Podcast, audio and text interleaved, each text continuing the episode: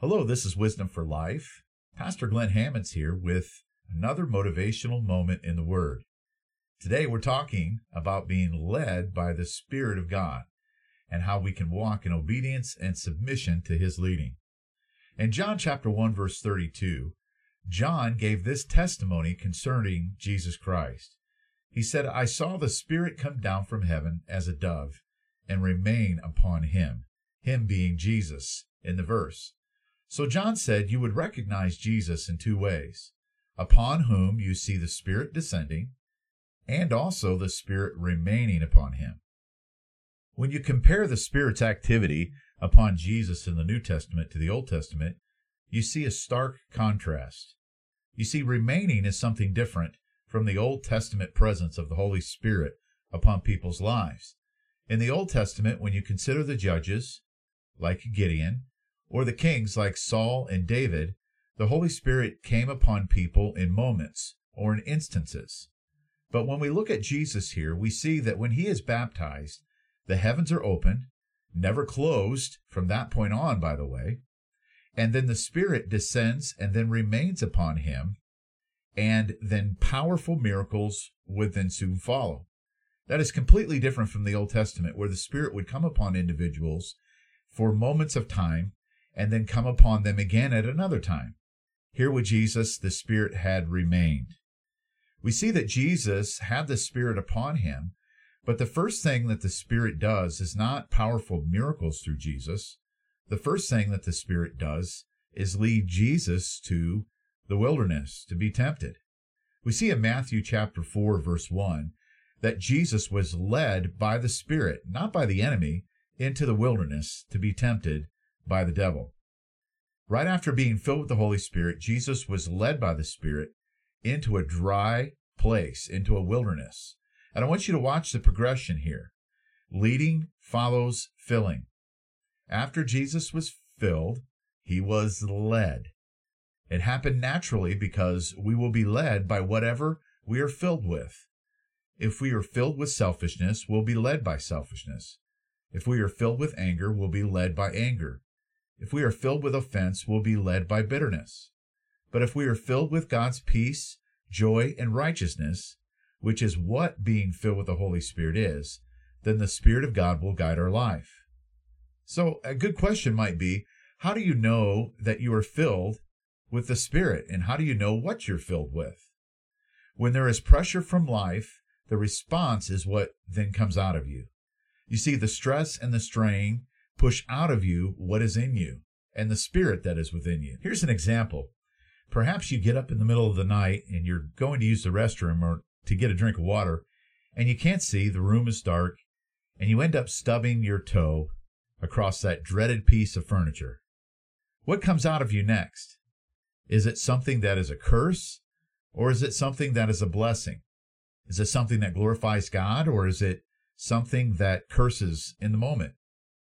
You see, what you're filled with is what will lead you. And Jesus even taught this. He said, out of the abundance of the heart, the mouth flows. The Bible tells us that the kingdom of God is righteousness, peace, and joy.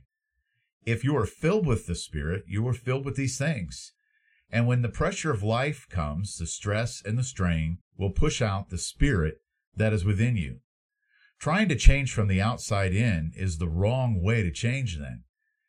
The way that we change is being filled with a different spirit and having a different heart that the Lord gives us. Then, when the stress and the strain of the world comes, the spirit that is in us is different and the outcome is different. So many of us want to follow God and want to be led by the Holy Spirit, but we first have to be adequately filled by the Holy Spirit. And then when we are, we must understand that the Spirit may not lead us right away to places of miracles and, and great glory, just in the same way that it didn't lead Jesus to those places right away. How do we focus on leading from the Holy Spirit? So, should we be seeking God's leading alone? Yes. But that leading will not necessarily be informational. We should focus on God's filling, and that leading is relational. The Spirit of God leads those who are filled with Him and walk with Him in relationship. Being led then by the Holy Spirit is a mark of relationship. The Bible says in Romans chapter 8 verse 14, for as many as are led by the Spirit of God, these are the sons of God. If you are a son of God, then you are walking in maturity. You carry the Father's name, and you walk in the example that the true Son of God, Jesus Christ, had walked here on earth, being led by the Spirit. You know, in the area where I grew up as a kid, there were lots of lakes, and that area, my hometown, itself was very near Lake Michigan. This meant, because of the water, that lots of cute little ducks and geese would cross the street with their mamas to get from the lake into the woods. And you had to watch out for them as you drove along the roads.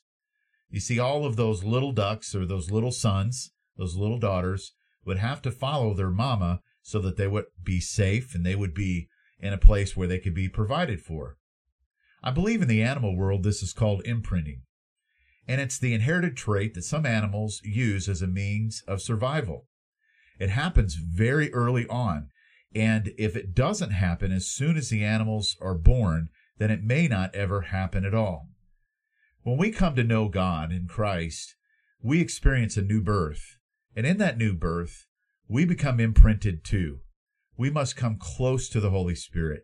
We must desire to be in His presence and the result is an imprinting.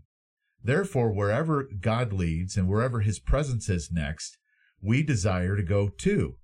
It's not informational as much as it is relational.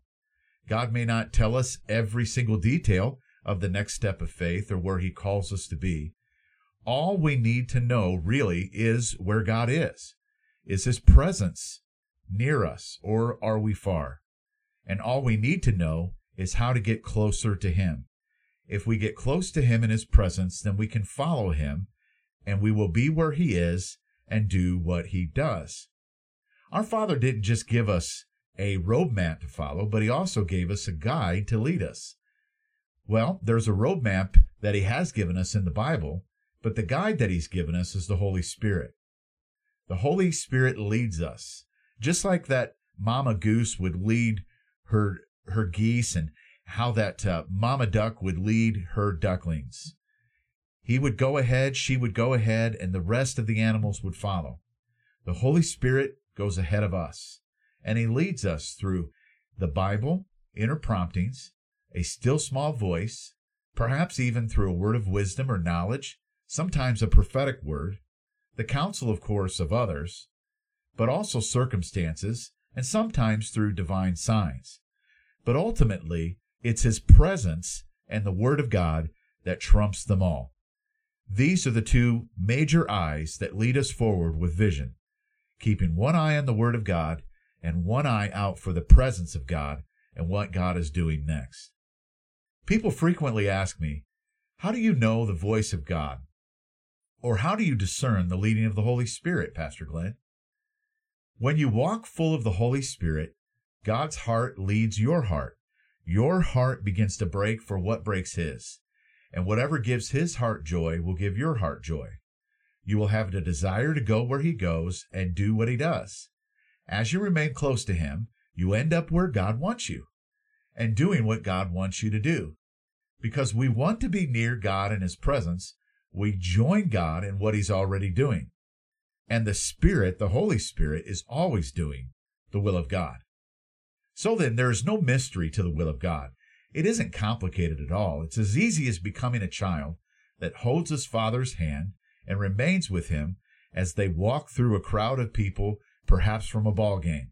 That child only knows where his father is and that his hand is in his father's hand and holds on and walks with his father and stays with his father. This is what Jesus told people was the secret to his ministry success time and time again here on earth. He said, What you see me do, I see the Father doing. I don't do anything that the Father isn't doing. What you hear me say, I hear the Father say. So that being led by the Holy Spirit is just like when family members or friends follow you to a place they've never been before, perhaps to eat something or to have some fun. You could speak to them step by step instructions Or you could just say, Follow me. And as they make sure that they turn where you turn and remain close to you in their vehicle, they end up at the destination doing what you do. The Spirit will never lead you to a place that He is not going. You will know where you are and what you are doing because He is doing those things and He's doing them in that place. And you've gotten there because you remained close to Him. Likewise, Jesus did not tell His disciples to become or do anything or go to any place on their own. His words were simple. Number one, come. Number two, follow. Number three, he said, I will make you fishers of men. Do you see how simple it is? All that is required of us is to come and follow. God will make us into who we are supposed to be. So why do we make this walking in the Spirit and knowing God's will so hard? Paul's theology helps us with the understanding that the issue is not informational, but really relational. We don't have to have a long list of specific instructions from the Lord before we can be led by the Spirit of God to do His will. You see, that's informational. All that is required to be Spirit led is to desire to be close to the presence of the Spirit of God by practicing His presence every day in our lives. Your carnal nature will fight against this, though, because it wants to go its own way and have its own way. This part of you must be laid down on the altar before the Lord and given to Him as a sacrifice first. And that's why Paul mentioned Romans chapter 12, verse 1 through 2, where he said, I urge you, therefore, brethren, by God's mercies, that you present your lives, your bodies, a living sacrifice, holy and acceptable unto God, which is your reasonable service. And be ye not conformed to this world, but be transformed by the renewing of your mind. Then you will be able to prove what is the good, acceptable, and perfect will of God. Did you hear in those verses that first our carnal lives and our bodies must be laid down? That nature of wanting to lead ourselves is surrendered. It's given up first. Then, secondly, our minds are renewed by the Word of God. Then, thirdly, we're able to then prove what is the good, acceptable, and perfect will of God. It really follows in that order, and it's much simpler than it seems. So the question shouldn't be, how do I hear the Holy Spirit, or what information should He give me next? The question should be, how can I stay close to the Holy Spirit, and how can I move with Him and do what He does? How can I then stay full of Him, not only during the times when I need a clear direction, but all the time as a lifestyle? I have a way to illustrate this. There have been times that when I was in the living room and my wife was in the next room, which is really separated by a wall, I would ask my wife something, but she wouldn't hear it. Not because I didn't speak, but because she was too far away to hear it. She would say, What did you say, Glenn? So I would only say it louder. But again, she wouldn't hear it. So I would say it louder and, you know, rinse, repeat. It would go on and on and on until we actually found a way to come closer. She couldn't get the meaning of the things that I'm saying. If you can't hear the Holy Spirit, don't fret and worry about it. Just focus on being filled because whatever you're filled with, you will be led by. And to be filled with the Holy Spirit only requires you desiring to be close to God and asking Him.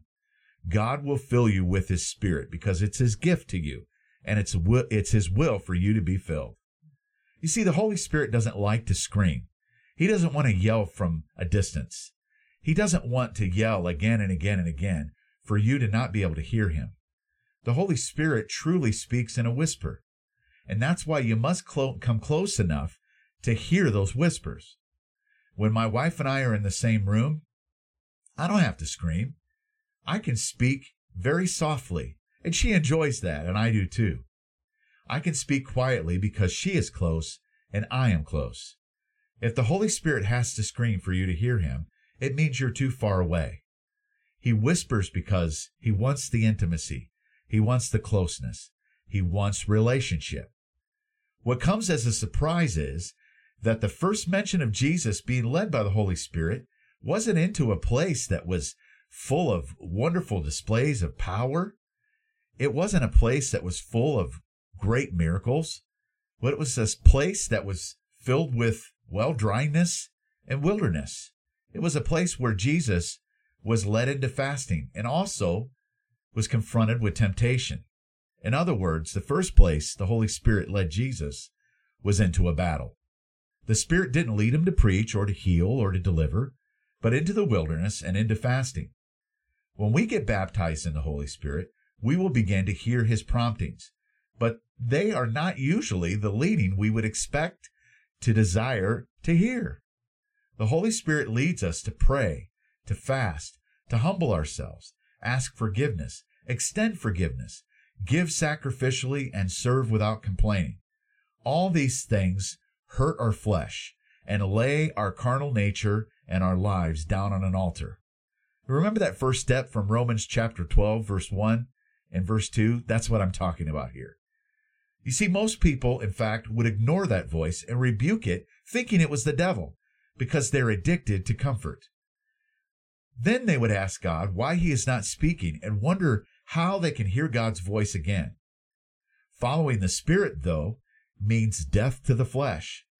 It means a detachment from materialistic things, or at least depending on them. It means giving up something good for something better that God has promised. And let's not be surprised if our hearing of God's voice will begin with something that will cost us. God's voice usually leads to sacrifice before it leads to success. We say, God bless you today. And we say, God's mercy be upon your life. Thank you for listening.